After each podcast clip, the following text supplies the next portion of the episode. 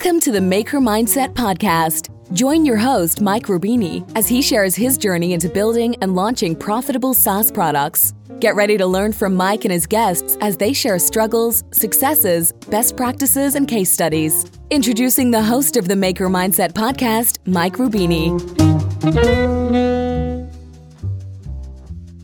Hello and welcome to this new episode of the Maker Mindset Podcast with yours truly, Mike Rubini.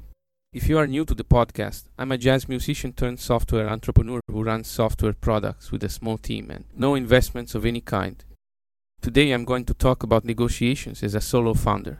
I've been part of negotiations related to agreements a few times now, and I've been fooled too but made decent agreements a few other times. The first indication that the other party wants to fool you is they bring more people to the table.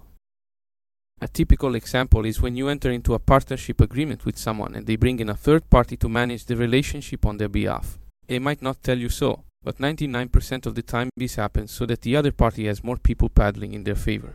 Now the power dynamics are on their side. You are a team of one, they are a team of more than one. Don't let this happen. Let only the ultimate decision maker sit at the table with you. Usually, it's who signs the agreement. I now catch when the other party is doing this every time, and I subsequently offer a worse deal for them. My first deal is always the best. Thank you for listening and see you on the next one.